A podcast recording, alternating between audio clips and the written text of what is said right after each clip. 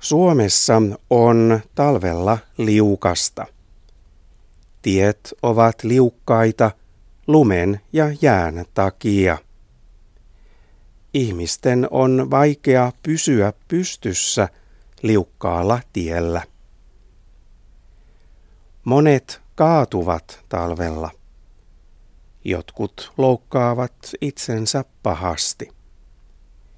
Esimerkiksi vuonna 2013 noin 5000 suomalaista kaatui liukkaalla tiellä niin pahasti, että joutui joksikin aikaa sairaalaan.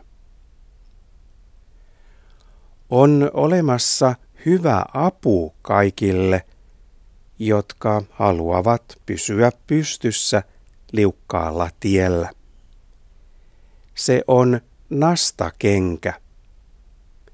Nastakengän pohjassa on pieniä piikkejä eli nastoja.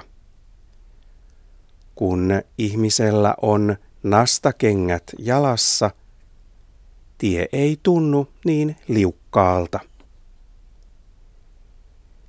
Monet vanhat ihmiset tarvitsevat nastakenkiä talvella. Vanha ihminen pysyy pystyssä liukkaalla tiellä huonommin kuin nuori ihminen. Uutta on se, että nyt myös nuoret käyttävät nastakenkiä. Kaupoissa on nyt myös kauniita nastakenkiä, jotka sopivat nuorille.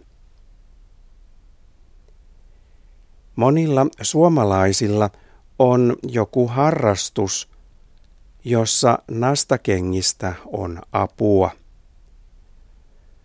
Monet haluavat esimerkiksi juosta myös talvella. Se on vaikeaa ilman nastakenkiä. Myös ihmiset, jotka ulkoiluttavat koiria, käyttävät mielellään nastakenkiä talvella.